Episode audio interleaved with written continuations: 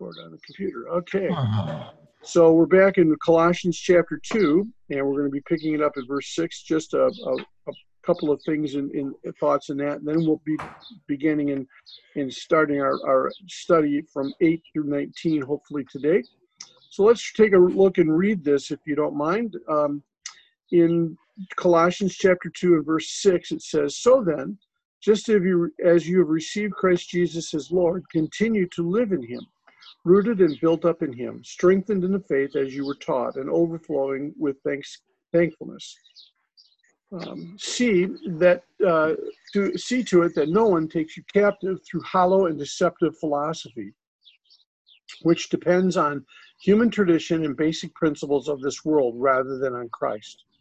For in Christ all the fullness of deity lives in bodily form, and you have been given fullness in Christ, who is the head over every power and authority. In him you were also circumcised in putting off the sinful nature, not with circumcision done by hands of men, but with the circumcision done by Christ. Having been buried with him in baptism, and raised with him through your faith in the power of God who raised him from the dead when you were dead in your sins and in in the uncircumcision of your sinful nature god made you alive with christ. He forgave us all our sin having canceled the written code with its regulations that was against us and stood opposed to us. He took it away nailing it to the cross. And having disarmed the powers and authorities he made a public spectacle of them, triumphing over them by the cross. Therefore, do not let anyone judge you by what you eat or drink, or with regard to religious festival, a new moon celebration, or a Sabbath day. These are shadows of things that were to come. The reality, however, is found in Christ. Do not let anyone who delights in false humility and the worship of angels disqualify you for the prize.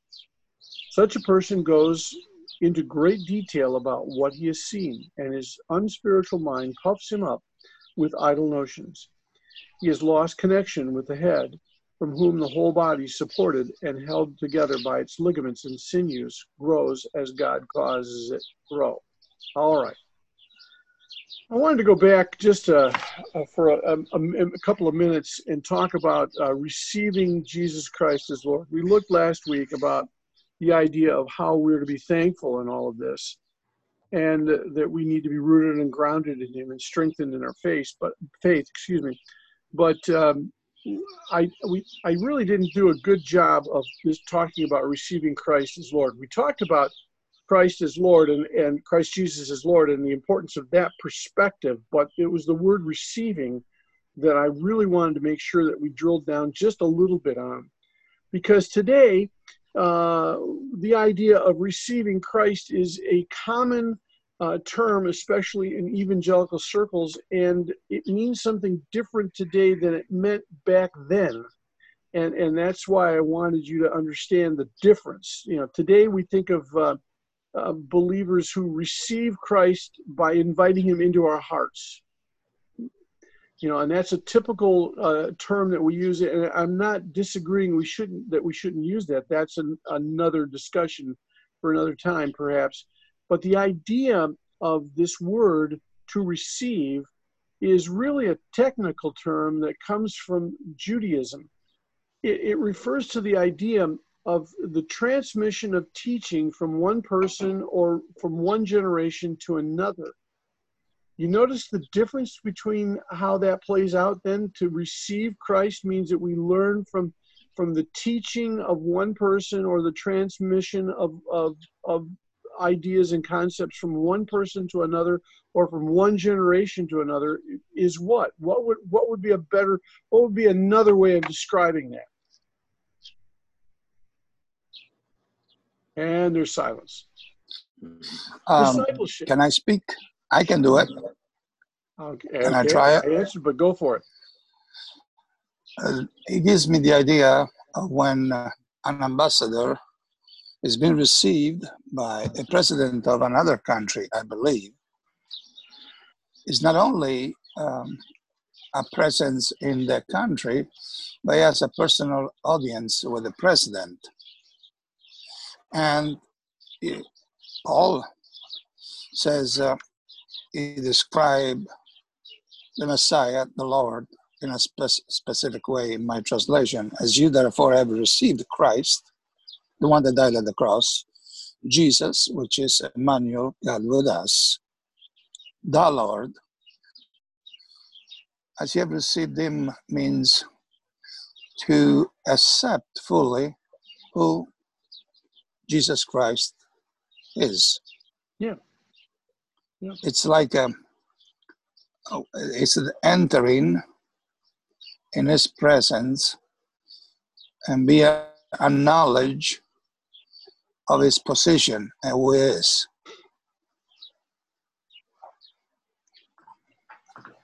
And specifically is the Lord.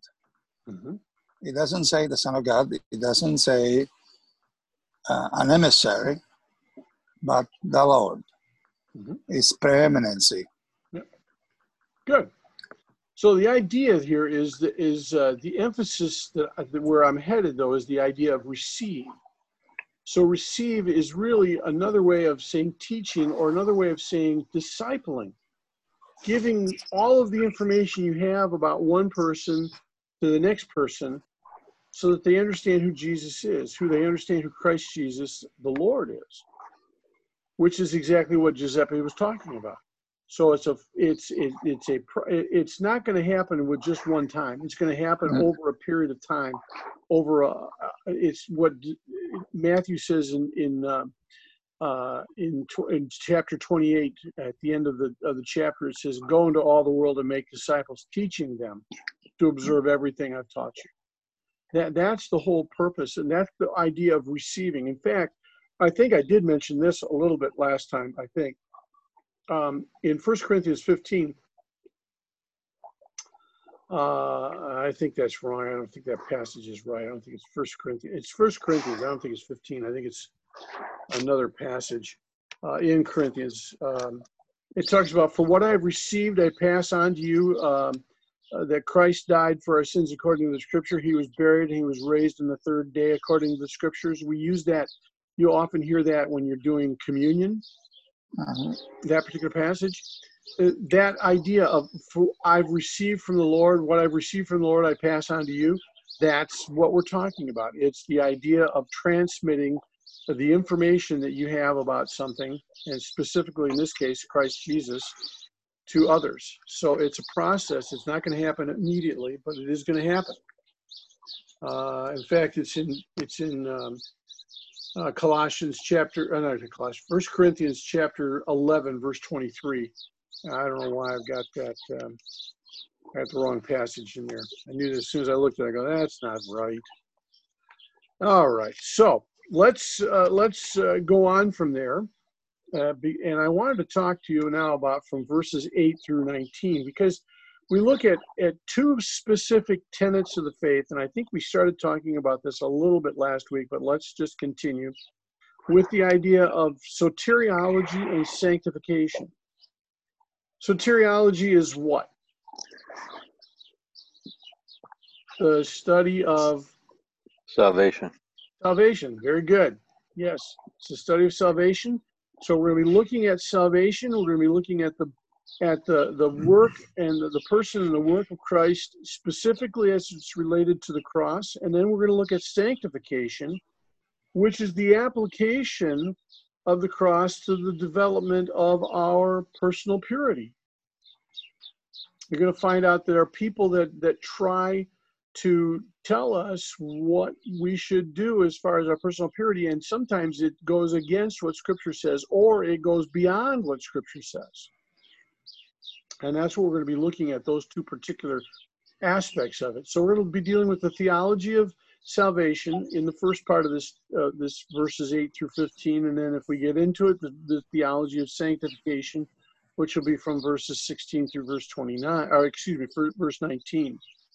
So uh, normally, Paul doesn't separate between the death and the resurrection of Christ, but he does have to do a little bit of that here in order for us to to unpack what he's talking about with it comes to uh, uh, the um, the idea of salvation and sanctification. Um, so, because the, the false teachers were attacking Paul's teaching regarding both conversion and Christian growth, Paul has to discuss each aspect of that, and that's what he's going to be doing. He's going to be unpacking this. Additionally, he's going to be talking about the idea. These two concerns come with the the concept of worshiping angels and practicing the law. I won't go into it, but there is a chiasmic pattern here. I know you guys love chiasmic patterns. I won't go into them, but they, we do find that in verses 9, 10, and 15, and verses 11, 12, and 13, and 14, just to throw it in there to give you a little something to chew on at your own leisure. So we come up to this first aspect of that Paul does not want us to, um, term he uses here, uh, see that no one takes you captive through hollow, deceptive philosophy, which depends on human tradition and basic principles. All right, so we're going to be spending some time here. This idea of, let me ask you, is Paul saying that philosophy is bad? That we should never study philosophy? Is that what he's saying? One's one says no. George, I think you nailed it on the head. You'll I'll, I'll let you speak for everyone. I'll go with no. I'll go with no. Oh, okay, good, good, yeah. There, there is a, there is this aspect to which there is philosophy in and of itself is not bad. It's bad when it goes against what Scripture teaches. Yeah. Hmm. Then it's bad philosophy.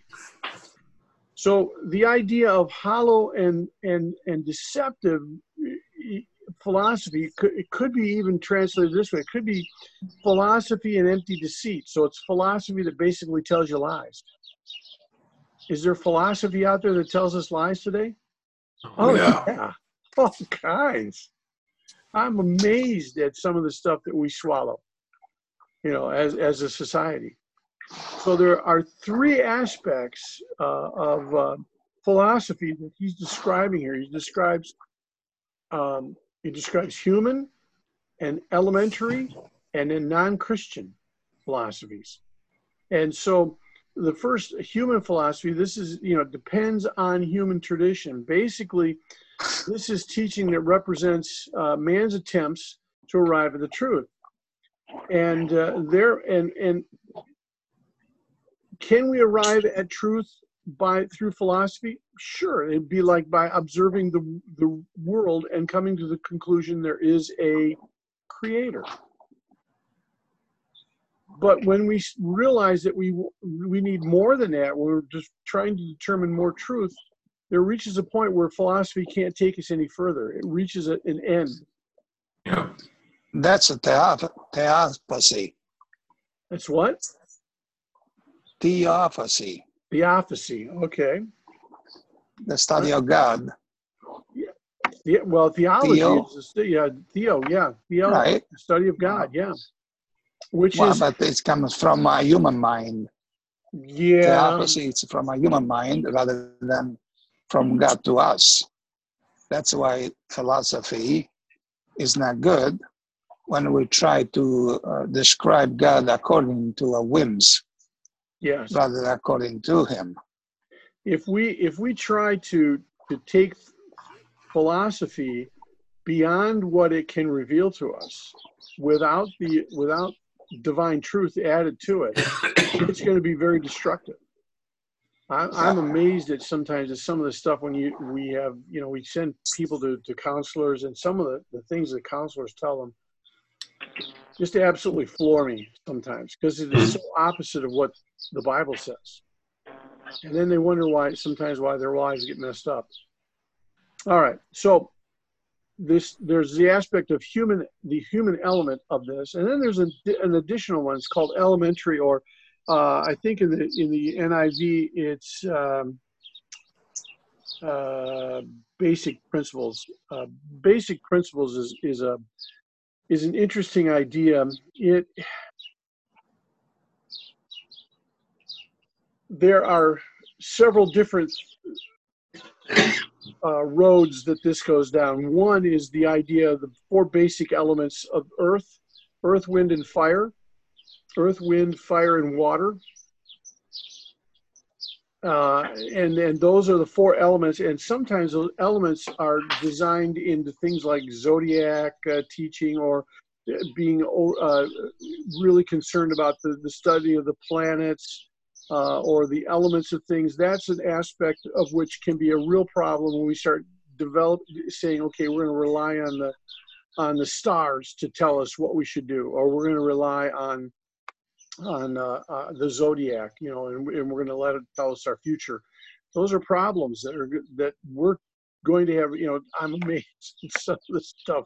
That I used to read it, and the more I read it, the more I, the more I thought it was it was kind of crazy.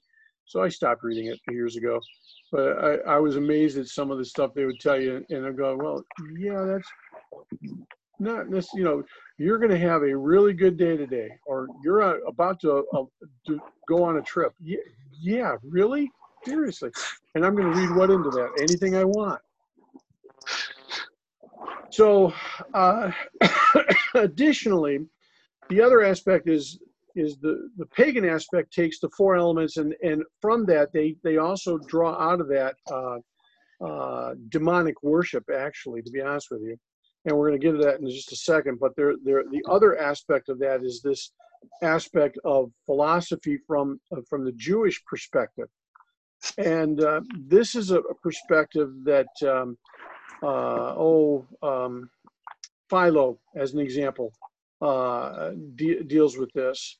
Um, he is a contemporary, by the way, if you've not read any of him, he is a contemporary of um, Josephus, who is a, a, person that we often uh, uh, uh talk about uh, and some of his writings back in the first century.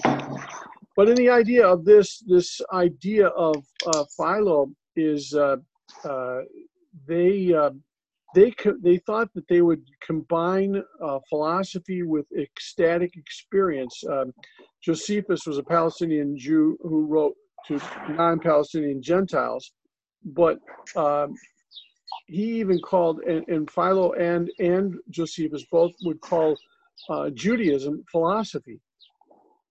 Now, it, it could be taken that way, especially if you're just dealing with grappling with moral and ethical issues but it's you know our our faith in Christ is beyond that, and uh, and so you have to be careful about that. Um, when you're if you're not careful, you'll run into problems with philosophy, especially when you say that it's only dealing, especially with theology, dealing only with ethical issues or moral issues. Is that all that is that all that Christianity is about? Just a series of moral issues and theo. yeah. Oh. Be be easy if it was. I don't know. Then I have to decide. Well, which guy is is right in their their theology or their their philosophy, right? Yeah, uh, from a cultural standpoint, right? Yeah. Well, I have a I have a problem just trying to figure out sometimes theology, let alone trying to figure out philosophy. If, Val, there's a definition that I just pulled off of Google that was, I like the way that they wrote it. It said philosophy is a way of thinking about the world, the universe, and society. And I just replaced that with that uh, the word the, the words worldview. Yeah, yeah, yeah. There are different worldviews, and a Christian worldview is very different than a uh, secular worldview, isn't it? Mm-hmm. You know, this whole idea well, of what's right and what's wrong sometimes oh. gets turned on its head in yeah. philosophy. With some of the kids, it, it kind of bugs me that like one of the most important issues is recycling. It's more important than salvation. It's, but maybe it's, it's not just from just from the young girl I talked to with the same last name as me. So yeah, yeah, we want to save we want to save the world, not, not realizing that the world is going to be saved by other things. I, Giuseppe, I love those fingers. Those are great. you got a little hangnail on the one. Yeah. Yeah.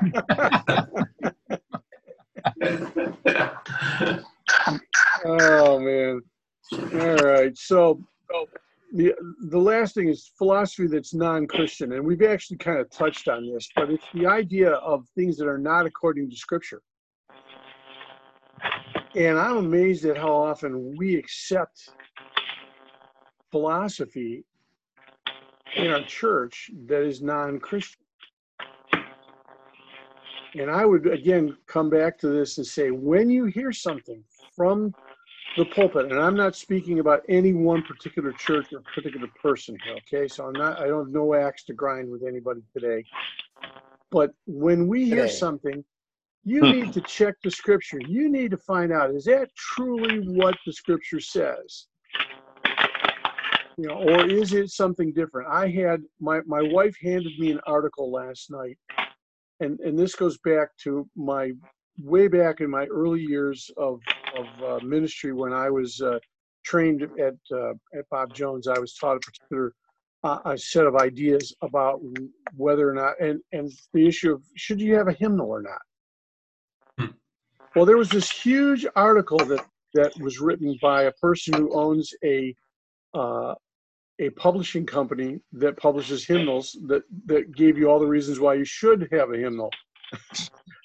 now that was fine. I had no and and they they made some good points in some of the things they said, but in that entire article there was not one thing that was scripturally supported. Hmm. There was not one passage of scripture even mentioned in their argument. It was all human thought. And again, the problem with human thought is that sometimes it's just wrong. Yep. You know, and I, my, my wife says, "What do you think?" I said, "I scanned it." I go, "Well, first of all, where's the scripture to back any of this up?" I said, "Now they make some good points, but the points that they make are all based on Western theology and specifically Western church history. They have nothing to do. It has nothing to do with what the Bible actually says about hymns or about music.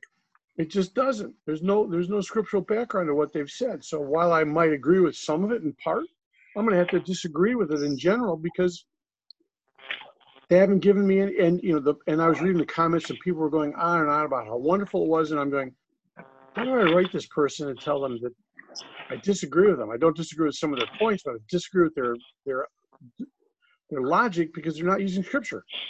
Well, you know, I won't because if I do, it'll take a. I'll be in this huge argument with this person, and I'm not gonna. I'm not gonna change their mind. But I also thought it was kind of interesting that, that I think that it was really interesting that it, they were pushing hymnals, and of course they had just published a brand new hymnal, and I'm going, Oh, yeah. Do you think there's a reason why this might be here? It has absolutely nothing to do with theology, but it How has they a whole gonna lot to find do with our, my scripture, uh, pocketbook. How are they going to find scripture references to hymnals when there were no hymnals when the scriptures were written? my one of my points yes yeah and and then they were talking about you know harmonization and how important harmonization is and i'm going yeah if, if harmonization was important the psalms would have been notated with notes you know musical notes the psalms Huh. are is a is a hymnal that that was scripture set to music there are no notes there's a reason for that we would sound like middle eastern music some of us like that, some of us don't. That's cultural. All right. yeah. I just found it interesting that we, we tend to make, you know, non-Christian ideas as our philosophy and, and our, the way that we're going to live our lives or our pocketbook, as the case may be, because that's going to make it important for us. And I'm going, yeah, sometimes you just have to learn to trust God. Well, So- are- you know, Val, there are so many things in organized religion. I mean, not- not not to pick on Catholicism, but there are so many things in Catholicism that cannot be tied to Scripture. I Yeah. mean, they're really they're tied to the history of that of the Church of the Roman Catholic Church. Which is one of the reasons why they talk about that you you you need to not only uh, have the authority of the scripture but the authority of tradition Hmm. tradition becomes very important because you can prove your point with tradition Oh, Right. So when I am in the forest and I'm singing to the Lord, I better be careful that I'm in tune. yeah well i've been meaning to talk to you about that giuseppe but yeah yeah i was that's one of the problems that we have with our uh, you know our uh, broadcast I don't know if you, I've been in the in church and listen to a, a you know a particular uh, message or particular Sunday's message the entire. Se- then I've gone home occasionally and I've wanted to re-listen to it, and so I will pull up the um, uh, you know the video of that service, and I'm amazed at how poorly tuned they are to the you know the quality of the of the broadcast of for the music is not as good as when you're there live. It's amazing, and it requires two different sets of um, of um, studio engineers to do that. But, anyhow, all right. So uh, philosophy can be a problem. False philosophy can be a huge problem. There's a guy by the name Ambro- Ambrose um, Bryce who defined philosophy as a route of, of which many roads leading from nowhere to nothing. I thought that was a good philo- a good uh, definition of philosophy. So um, Paul is is here um, is here talking about the rejection. Wait, the Aborigines are wading in. Okay, That's empty deceit. empty deceit. That sounds like a No. didgeridoo. You, you, yeah, it did sound that way a little bit, yeah. Uh, you know, again, don't use this this idea of of of empty philosophy or uh, bad philosophy as, as being proof text to have not, to not study philosophy. I think philosophy is important to study, and I think much like science, there are things that philosophy can teach us that science can't. There's also things that theology teaches us that science and philosophy can't teach us you got to be careful how that, that comes together. So, all right. Uh, I have probably worn out your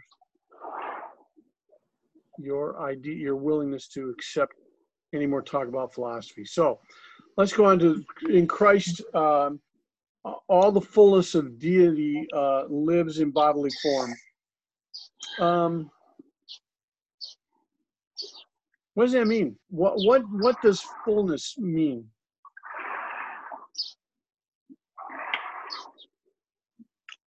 Completeness. Um, Completeness, okay. Anything else? One and the same. One and the same. Okay. Anything else? These are good. So it, I think the fullness is is that it really kind of describes the totality of the emanations from a deity, which is uh, important, but in the context, uh, it's I think we need to realize that that Paul means the fullness of God dwells in Christ, and, and it goes back to the, the passage in the Gospels where the, the disciples say, "Show us God." Mhm. Yep. And Jesus says, If you've seen me, you've seen God the Father. It's kind of hard to believe that you can put all. Eh, here's the other thing on that. It- from a theological perspective, that's kind of hard to, to, to fully comprehend and grasp. All of God abides in Christ, and all of humanness abides in Christ. Wow. Uh, that think about that for a minute. How do you how does god how, how does god the son how is god the son contained in the human body? I don't know. How does humanity and god exist together in one person? Two natures one person. Again i i don't have a clue But that's what God, that's what Paul is trying to teach us here. And he's decided, he wants to real, to realize it exists in bodily form. The tie between God the Father and, and Jesus Christ is that they share in the fact that they are deity, they are God. That I think is- it- yeah, go ahead. I think I I think it has to do for us. I think Paul is trying to put it in perspective to his audience, which is us, not only the Colossians. Uh, by the way, guys, God and his immense love for you and me decided eh, they decided in a way that we can comprehend who God is to put in in a body which we do not consider all that you can comprehend of, of him. We have to remember one thing nobody can see God and live according to the Old Testament. So, uh, how you can, like you were saying, uh, put God in a human form is it's almost like diminishing himself, but not in the way that we think he diminish himself.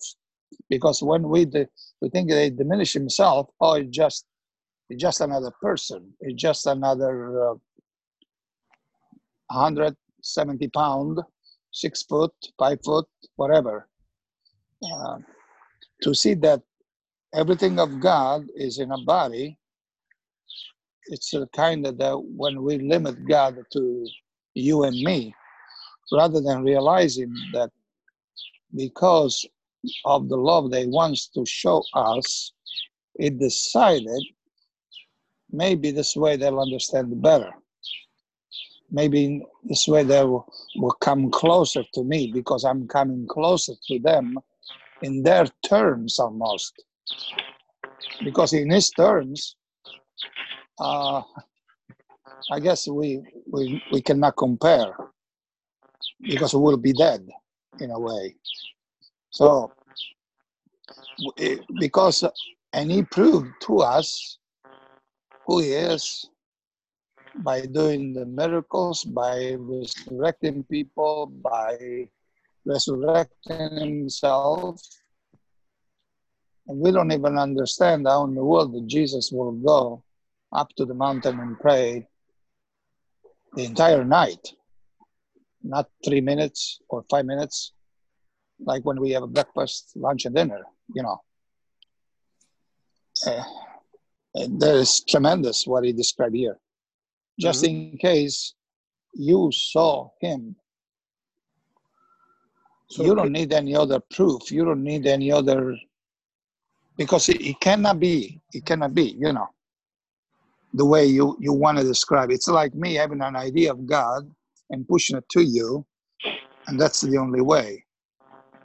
But God decided in His own way to show His love for us, and that's why Jesus was born by His will, not by human man will. And that's what I stopped. Okay, so I think one of the things additionally that Paul was addressing here was that there was uh, the concept of God was very fluid in the ancient world.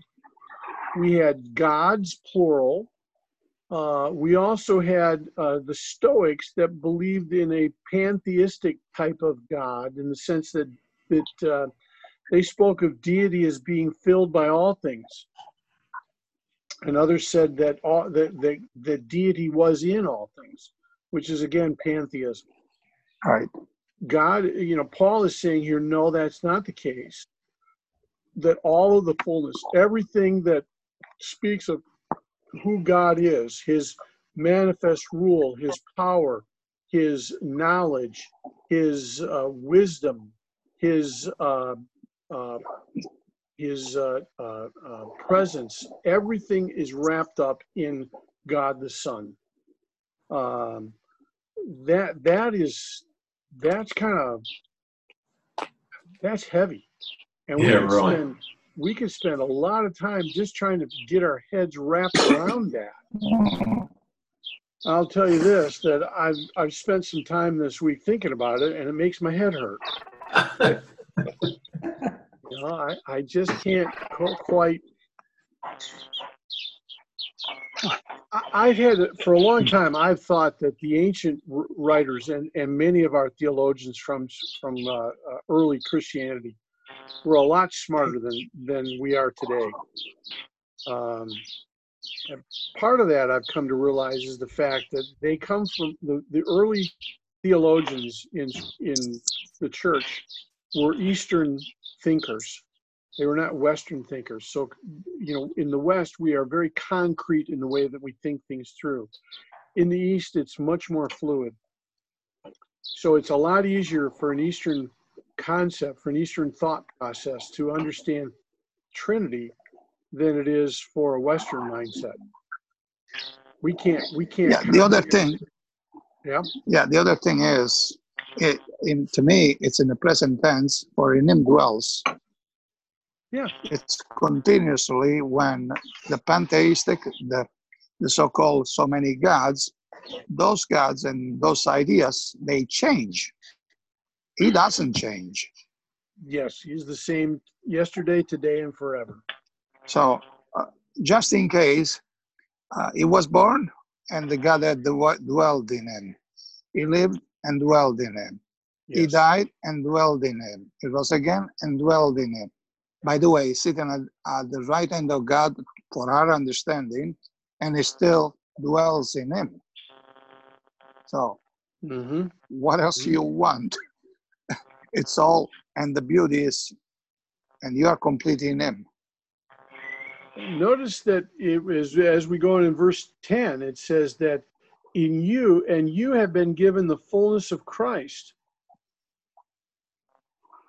It's not just that in God, in Christ, all the fullness of God dwells, but we've been given the fullness of Christ. This is the same word that comes, uh, that's used in verse 9, same root word. The understanding of salvation may grow and the appropriation of blessings of salvation may increase, but in Christ, we already have the full full salvation. Hmm. It isn't like we're we don't have it all. We've been given everything. We just haven't grown into it yet. That's part of I mean that that if I wasn't blown by the first part of it, I'm certainly blown by this part.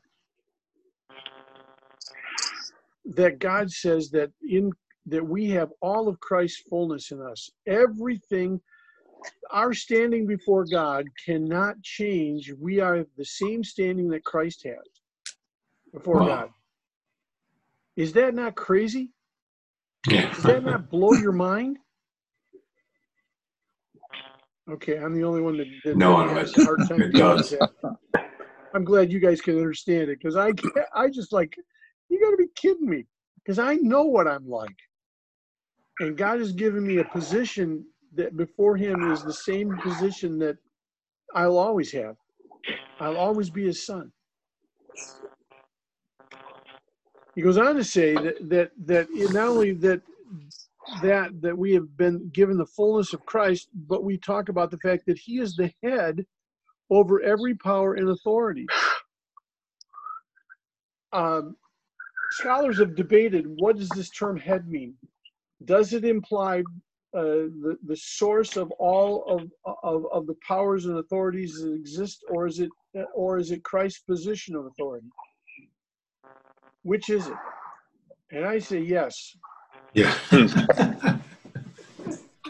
I just find it easier sometimes to just go, you know what? I'm gonna I'm gonna start thinking I need to start thinking more Eastern in my thought process and go, yeah, I accept both. So you mean that God created evil too? No, no, God created the possibility of evil. God had to allow for evil to exist if he was going to allow for man to have free will. I know. I, you I see, know, I'm just somebody will, helping you. You know, I know you're trying to, but I'm, I want to make sure that, that we understand that. no, but yeah, some people will come to that conclusion. Yeah. It says, so he created evil too. No, the thing is, the same thing that happened tragically to Adam and Eve, it happened to the created being, which are the angels. The angels are not God. Actually, the angels were and are our servants, according to the Bible. Yep. So we were created and they were created with the understanding of obedience towards God,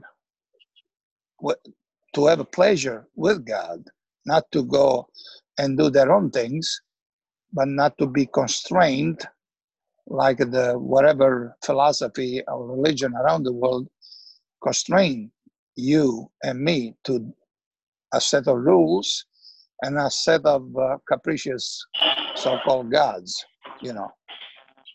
And God is not capricious, by the way. He's not. Okay, that's good to hear. God Like me and you. we we I, I I am still struggling with the idea that that Christ is has power over everything. God is God the Father has given him control Right. his creation. Well, Yes. okay. So we've gone from an invisible, un, unseen God to a Right. physical, in your face God. So why would you expect him not to have all the power? Uh, well, because he's human. I mean, it's the Yeah. whole idea. How do you how do you put a God who is infinite into a finite being? Yeah. I can't figure it out. All I can tell you is that it's apparently true. That's what Scripture Well- says. I gotta believe it. Well, I got another question. Does it matter that you don't believe that or can't figure that out? Well, now that's a whole nother set of, of that's a whole nother. let's let's unpack it a little bit. Is is it necessary? Now I'll expand on your question a bit, uh, Edwin. Is it necessary for us to understand everything about who Christ is and about what the Bible says for us to be saved? No. No, that's why you have faith. Yeah. Yeah. So, you know, one of the things that that people often ask is, well, do I have to believe this, this, and this, and this in order to accept Christ as my Savior? I go, no. You have to believe that one, He's God the Son. Two, that He that He came and was born, lived a sinless life, died for your your salvation, and and God rose raised Him from the dead. There's a whole pro. The gospel is Christ died for us, Christ was buried, and Christ rose again. Yeah, that's the whole gospel. That's the gospel. Right. That's what you have to believe. Let God deal with all of the other stuff afterwards. Deal with that first. What are you going to do with Jesus? Uh, it's like the old, there's an old, old gospel song, gospel hymn, used to say, What will you do with Jesus? Neutral you cannot be. One day your heart will be asking, What will he do with me? Hmm. So, what do you believe about that? Did Christ die for our sins? Was he buried? Did he rise again? And that's what we're going to get into next week when we talk about the idea of the difference between circumcision and baptism and why circumcision and why baptism and what is spiritual circumcision versus physical circumcision. And how does that relate to baptism and to resurrection and all of that other stuff? That's all going to come next week. It's starting to sound like a radio serial. Yeah. Tune in next week as we. You don't have a you don't have a book to sell, do you? Mm-hmm. No, I wish I did. But Val, That's yeah. yeah, doesn't what we're talking about here, this the fullness of the deity was in the bodily form. If you go back to uh, chapter one, verse twenty-two, hmm where You go says, back to the the, the song, the hymn. but, but he but now he has reconciled you by Christ's physical body Yeah. to death to present you holy and in his sight. And then to Mike's point, if you continue in your faith, established and firm, not moved from the hope held out by the gospel, this is the gospel that you've heard has been proclaimed to you. So, I mean, it, those I, I see those things very tied Yeah. together. They're very tied together. You're right. Very good. All right, Tom gets a gold star today. There's also that scripture in Isaiah that there's that I always tell people like that when we see Christmas time it says, For you a son is given, a, a child is born, a son is given. That's both of them right there. God gave his son and he's in he's in the presence of a child. That's sort of simple, but that's an easy way to do it. That's that's the beauty of of uh, our faith is that it's so simple a child can accept it, and so deep that the the greatest thinker of all time will never be able to fathom its depths. Like Socrates thought, he says, I, uh, I do not know how deity can forgive sin. he saw the problem, he just didn't know the answer. Yeah. Yeah. Well, it comes back again to the whole aspect of, you know, God's uh, love for us and God's holiness. And how does he use both of those? How does he figure both those out in order to still be true to both both parts of his of his personhood? Yeah, my question today woke up thinking, oh, this is really nuts. I woke up thinking today, why did God put a tree there? If there wasn't a tree, then Satan would have said, eat from the tree. Yeah, then he would have said, "Eat from the vine" or something. And then, I don't know. Then it would have been then all Eat of grass? us who are, yeah, or grass. Yeah, sure. I don't know. So you could rake leaves. Rake good. Well, that is the key, Val. It, it, it is, it's all about love. Yeah, Yeah. Yeah. And I mean, and, and today's verse in my, uh, when I open it up is a new command I give you, love one another as I have loved you. So you must love one another. Yeah. Yep. By this shall all men know that you are my disciples if you have love one towards another.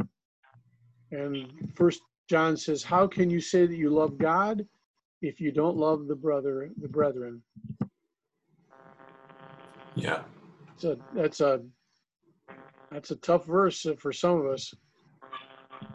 Yeah. But then I uh, see myself that like that fountain in James where good and evil comes out of the fountain. Yep. How does that work? You know, How does that work? supposed to- not supposed to be like that. Right. we're going to get into this whole aspect of the new nature and all of that in the, in the, hopefully this next week. Uh, I got my work cut out for me. I, I I'm ready for all this, but I got my work cut out for me because I got to get through the rest of this chapter uh, to be prepared for us in case we in case we go further than I think we will. Be nice to get through the rest of what's the rest of it? Let's see, twenty through. Yeah, yeah, we'll we'll get it prepared. All right, guys. Um, thanks for you know joining us this morning. I'm gonna cut us off as far as our recording goes here, and um,